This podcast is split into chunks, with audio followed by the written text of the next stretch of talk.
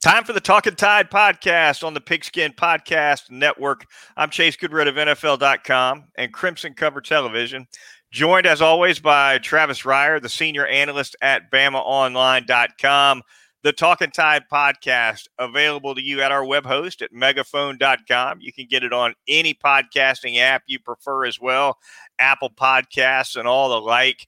Catch us on YouTube and Facebook, live streaming and video replays in both of those places. And of course, the Twitter feed for Talking Tide is at Talking underscore Tide. Be sure to give us a follow on Twitter, and you'll get links to our podcast twice weekly in the football season.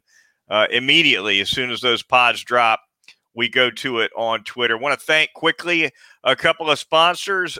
North River Dental Associates, Peterbrooke Chocolatier of Tuscaloosa, and DraftKings. We'll tell you about those sponsors a little later in the program. But here on a Sunday nighter, Travis, we break down Alabama's home win over Tennessee. The final score 52 to 24. And if you just looked at the box score and you didn't see the game, or even if you just saw the final score, people more than likely, Travis, shrugged their shoulders and thought another route. And and sure enough, Alabama covered a, a 24 point spread, which I didn't think they would do. Uh, so in the end, definitely a blowout margin. However, despite the uh, what the final scoreboard reads, the red flags for this Alabama team continue to blow stiff and fly high. Do they not? They do. I mean, take a pick really from just about any angle you want. Uh, fumbling inside the Tennessee 10 like Jameson Williams did. That's not a good thing offensively.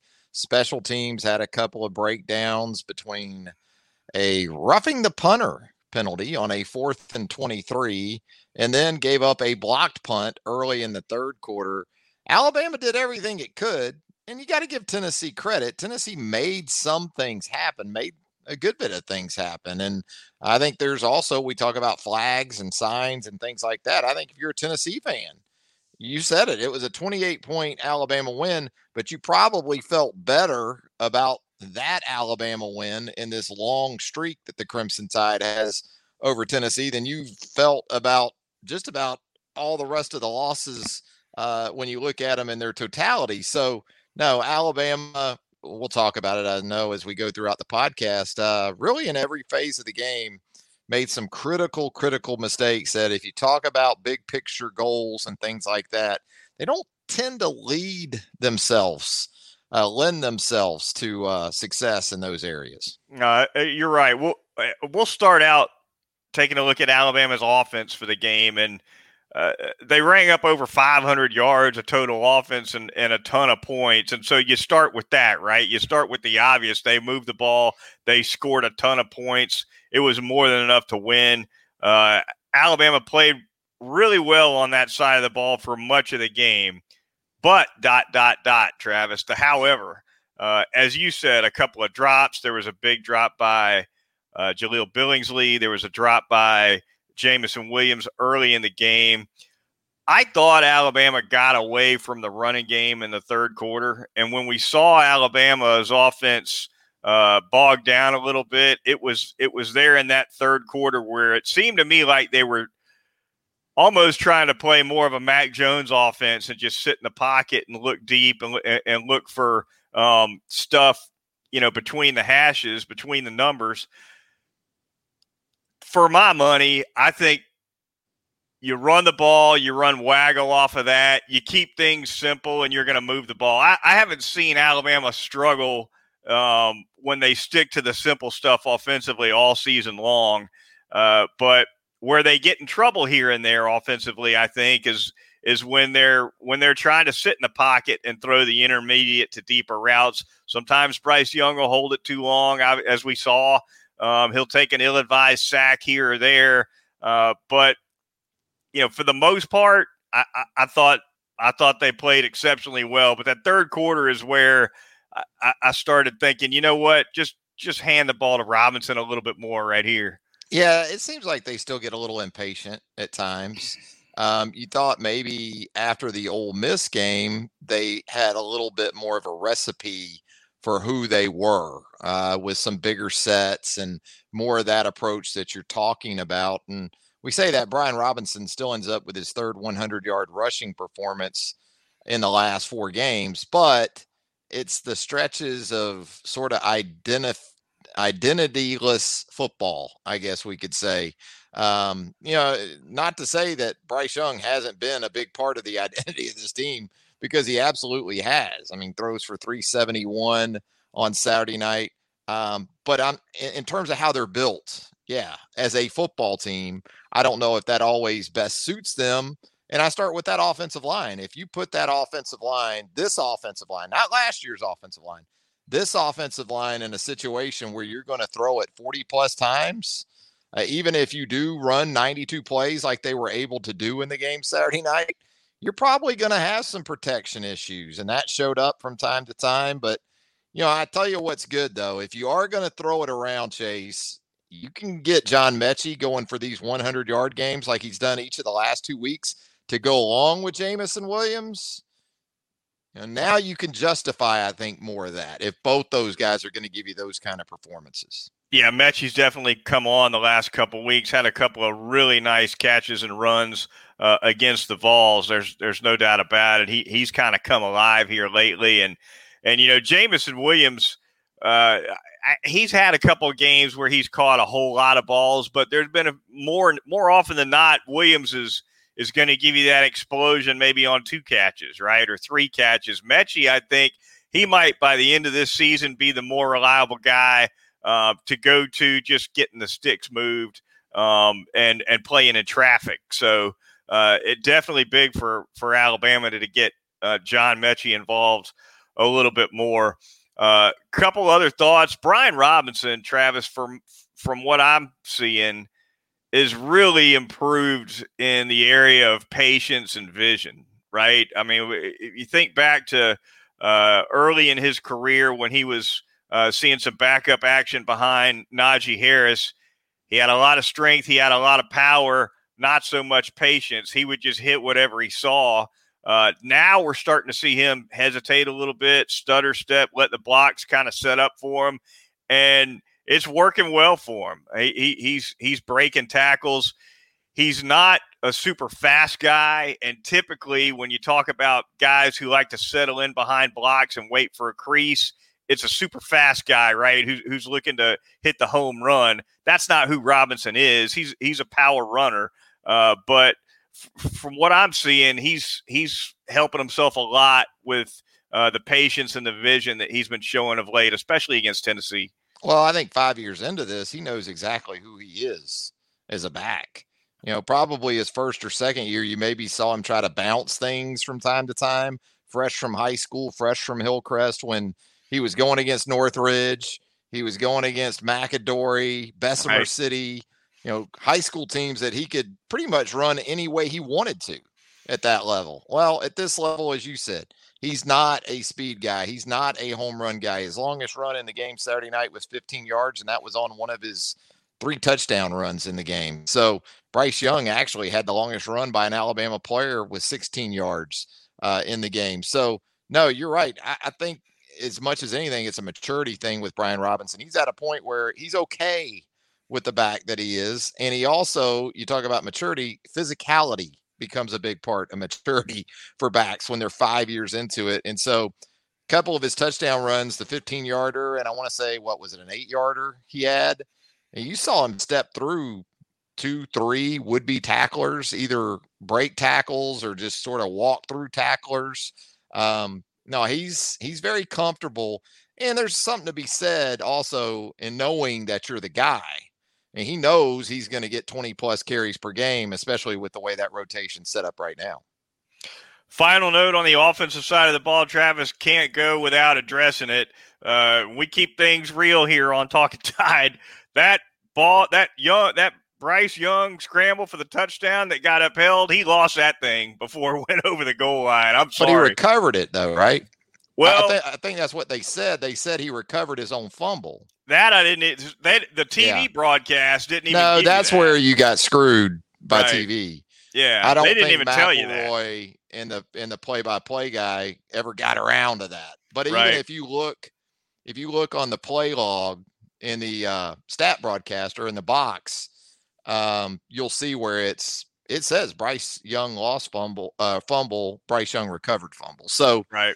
That's something I don't think ESPN conveyed all that well on the broadcast. Fooled me anyway, but uh, no, he did. I don't think I didn't think there. You know, once they really stopped it frame by frame, it looked like the ball was coming loose just before he hit the goal line. But um, and I don't think maybe the officials conveyed it all that well. To be fair to ESPN either, but uh, I think that's sort of what got lost in and and also you had Heupel going nuts over on the Tennessee sideline, so they're cutting to that. There was a lot of stuff going on at that time.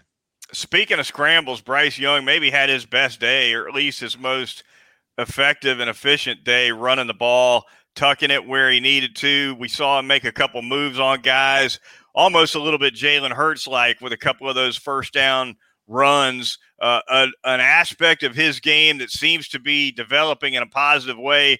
Kind of knew he was that kind of athlete all along. He's also a guy that prefers to sit in the pocket and throw. We've talked about that as well. Uh, but there were some there were some runs by Young throughout the game that were big for Alabama when the game was tight.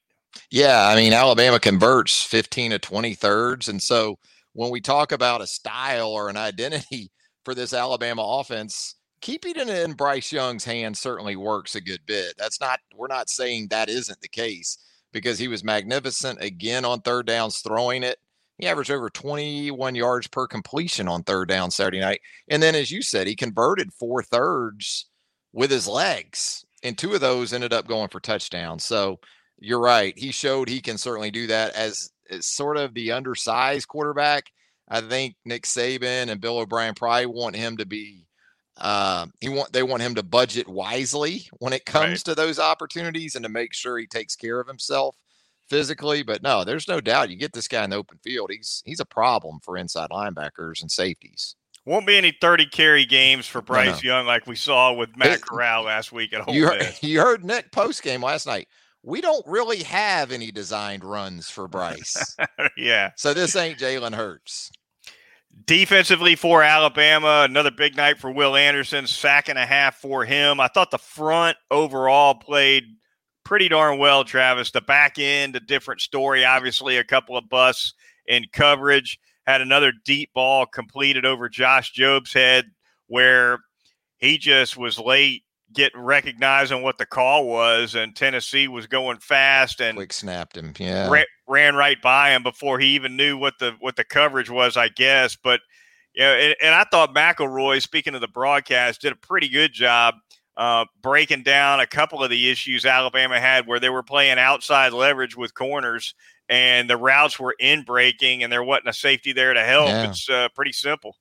It seemed to be, but uh, between Alabama safeties and sub package personnel, uh, they struggled early, and then Jobe had the issue later in the game. So, you know, you even saw an in-game substitution with DeMarcco Hellams coming on for for Daniel Wright at that safety spot opposite Jordan Battle. So they're still trying to still trying to figure some things out right up the middle in the middle of the field. I think Jalyn Armour Davis Josh Jobe, even with Jobe giving up the explosive Saturday night, Jalyn Armour Davis has an interception was was nice because that was the only play in which an Alabama defensive back got a hand on a football all night. Didn't have a pass breakup in the game. So, and give Hendon Hooker a lot of credit. We talked about it late last week in the preview. This is a guy in SEC play came in with nine touchdown passes, no interceptions. He throws three more in the game Saturday night. He finally gets picked off in SEC play uh, by Armour Davis, but you said it. Just too many breakdowns, too many explosive plays. Uh, third, second time in the last three games that Alabama's allowed more than nine yards per pass attempt. Uh, with this one coming against Tennessee. I thought Hendon Hooker was impressive. That said, I, I, don't think Alabama gave him everything. He made some nice throws. He's an athletic kid. I, I thought he was excellent for Tennessee. He's he looks to me like a guy who Josh Heupel can can hopefully build around a little bit. Yeah, uh, he, he's perfect for what they do. You know, with what they want out of the quarterback. You know, I talked about it last week. I, I wonder what Kellen Mond would have done in an offense like that. But Hooker is, you know, w- when you found out Saturday night And we talked about this last week. Two different lines for the game. It, I guess it wouldn't have mattered.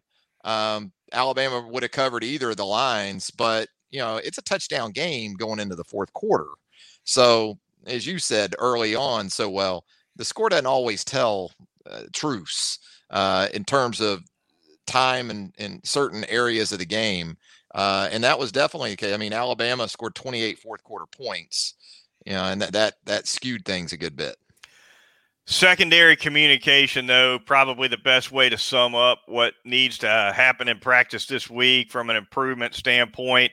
Nick Saban did mention in the post game that the that the primary halftime adjustment back there was to go to more split safety coverage, uh, which I guess made some sense uh, given what happened in the first half. And you know, I thought they gave up some plays in the in the second half too, but uh, the first half was was definitely the bigger issue. Well, here was the thing, and you talked about this earlier.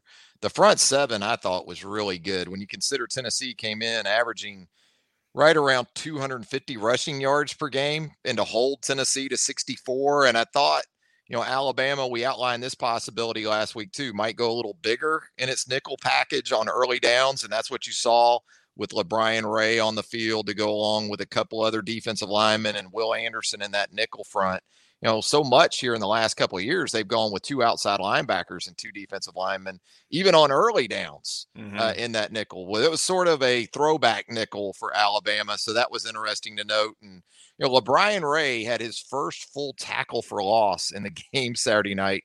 Chase since September 2019.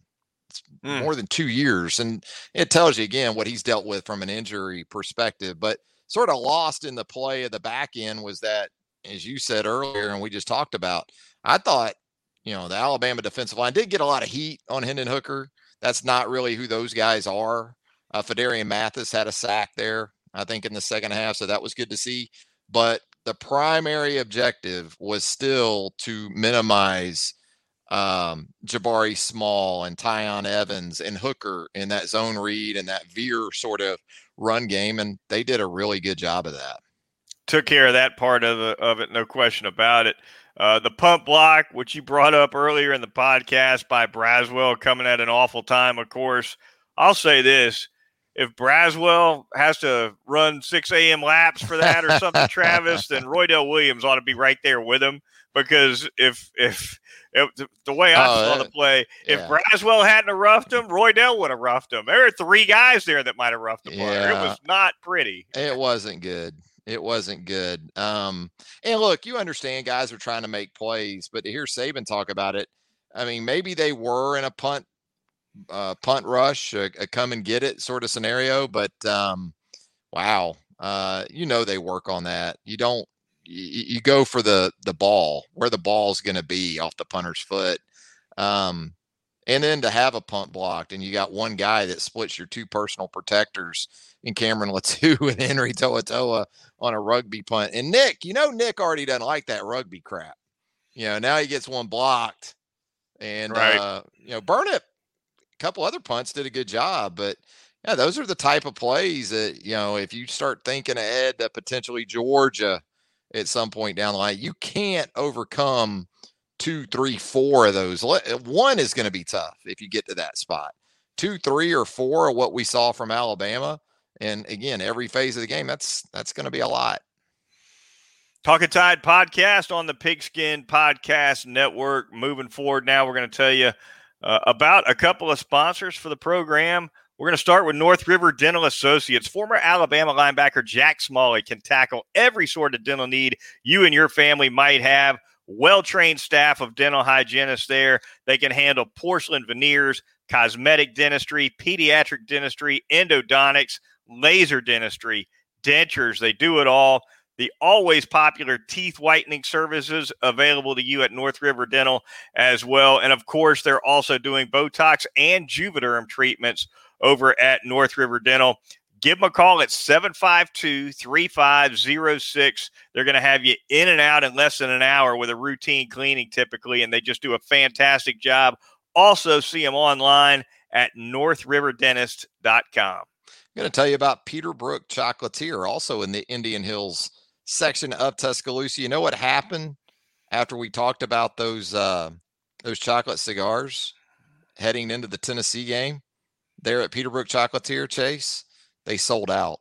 Every one of those chocolate cigars that were ready at Peterbrooke Chocolatier were gone by game time Saturday night. So certainly a big thanks to the uh, folks that made Peterbrooke Chocolatier their des- destination of choice for their pregame treats. And of course, you got Halloween. I mean, we're going into Halloween week. And what does Halloween week mean? It means those caramel apples at Peterbrooke that are that are coated in that homemade caramel and then dipped in either white dark or milk chocolate. You can get some uh, you can get some accessories on those. You can pimp out those uh, caramel chocolate dipped apples at Peterbrooke. Get some maybe almonds, some almonds, maybe some graham cracker crust on the outside. Mm. It's a perfect week for a caramel chocolate dipped apple from Peterbrooke Chocolatier. The best chocolate in Tuscaloosa, bar none, over there at Peterbrooke. All right, finally, gonna tell you about DraftKings, our corporate sponsor. Hey, if you're an NFL fan, get the DraftKings Sportsbook app. DraftKings, the official sports betting partner of the NFL. They've got you covered. New customers can bet just $5 on any NFL team to win their game. And if they do, you win $200 in free bets thereafter. Winner, winner, chicken dinner. It is that simple. So download the DraftKings Sportsbook app now. Use the promo code you see right there if you're following us on YouTube, TPPN. That's the Pigskin Podcast Network acronym. That's your promo code to join. Bet just $5 on any NFL team to win their game. Win $200 in free bets. If they win, you win with promo code TPPN this week at the DraftKings Sportsbook, the official sports betting partner of the NFL. And Travis, good, Brad. Let me that, let me ask you this real quick. Yeah. What about what about the boys who had the over in Penn State, Illinois? Uh, nine or ten? Huh? Huh? You think the man? You know, they, they went to the man. Look, we didn't know they changed the rule where it only counts two points. We we yeah. thought it was still doing it. Uh, man's it, uh, yeah. yeah. But you know, know what? for, for, what for what got scored in regulation, they deserve to lose if they had the over. Well, anyway, even right? in overtime, even if they would have counted them as six in extra points, I mean, neither one of those teams could get in the end zone from three yards. So how are they going to score points from the 25, you know. So How about this go. comment coming in, Travis, from uh, one of There's our a blast from the viewers. past. Sam yeah. Matthews, former Alabama defensive lineman, checking in with us. And Big Sam from the mid 90s. Yeah, that's my guy right there. There you have it. Look, Thanks, Sam. We appreciate it. But yeah, you know, the, the, the, the man that the man when there's rule changes like that too he doesn't always let you know about those changes you know? No. So you go in you're going into that overtime thinking i got the over you know this thing goes four or five overtime no no no no. No no no. It's a different game now with, yeah, the, with that two point rule there's no doubt about man it man just yeah. shrugs his shoulders you know when you come to him with that. The dog he ate does. my homework you know he just shrugs they they pay for a lot of neon out there in Las Vegas. Never turn the games. lights out. You ever no. notice that the lights stay on out there no, they, hours a day? They got the generators if they need them out there. All right, we bounce around the Southeastern Conference for you now, like we always do. Travis, not a whole lot to get into around the league this week. Ole Miss 31, LSU 17. That's probably the one we'll focus on. Of course, that was the uh, 3:30 Eastern, 2:30 Central CBS game, kind of the uh, the marquee game, if you will. Not that LSU deserved marquee billing for the for the year that they've had, and they come up pretty short in this one. Ole Miss uh, really buried them. I, I, think LSU might have popped a touchdown late with with Garrett Nussmeier getting a little bit of yeah. action. Uh, but Doug's, uh, this, Doug's son, yeah, that's right. But uh, but this was Ole Miss's game from the jump. Well, and it was pretty simple, or at least if you just want to look at it from a simplistic viewpoint. Don't allow Ty Davis Price to rush for 270 plus yards. And guess what? You got a good chance of winning. And so, poor Florida fans, Florida's off this weekend, but they've got to sit and watch the Ole Miss defense do something against Ty Davis Price that yeah. they couldn't do the previous week. So, um, it started well for LSU. Pretty good start to the game for LSU, but uh, give DJ Durkin, defensive coordinator for Ole Miss, and that defense again for really a second straight week, kind of bailed out the uh, the Rebels. Matt Corral playing uh, less than 100 percent, so not the type of numbers you've come to expect from him, but uh, pretty good day to be a Rebel with Eli Manning being honored with his uh, his ceremony there in Oxford. So uh, uh, I know Ole Miss people they they never get tired of beating LSU. Manning painted in the end zones. How about Oxford that for that one? Yeah. Yeah, I thought that was pretty Yeah. cool. But yeah, Put that one th- under things you'll never see at Alabama. That's right. No question. Yeah. Ole Miss running game really, I thought, gashed LSU around the edges too, Travis, especially in the first half. LSU just could not set an edge defensively. And so it was a day where Matt Corral didn't have to be Superman. You know Uh, where else it doesn't hurt to have Manning in the end zones on Saturday because Arch, little Arch, was in attendance. The five star quarterback, Cooper's Cooper's boy in that 2023 class. So not a bad day to have Manning uh, anywhere you could have it there in uh, at the Vaught. We're going to guess here that that's no accident yeah. Arch in attendance. Uh-huh. Uh, big uh, big wins for the West over the East. Travis three and zero against the East head to head. Not only does Alabama beat Tennessee uh, in fairly convincing fashion, but Mississippi State routes Vanderbilt, Texas A and M routes South Carolina. Neither one of those two games close. Uh, West seems to be the best once again. I think at least at this point in the year. That's that's plain enough to me. Yeah, I mean, once you get past Georgia in the East right now, um, you've got Ole Miss playing really good football. You've got Texas A&M playing better football. If you're an Alabama fan, you're loving that with Ole Miss and A&M. Um, first of all, because Ole Miss is your best win to date right now, and A&M's your lone loss. So you want A&M uh, to, to win out as best it can. Although I guess we're still going to have A&M and Ole Miss play, so one of those is is going to get a loss in that head to head. So yeah, um, you know, top to bottom, you know, LSU beat Florida two Saturdays ago, as we know. So it, it's it's been more of that of late for sure. It's going to wrap things up here on the Talking Tide podcast on the Pigskin Podcast Network. For Travis Reier of BamaOnline.com, I'm Chase Goodbread of NFL.com and Crimson Cover Television. Be sure to join us midweek when we reconvene right here on Talking Tide.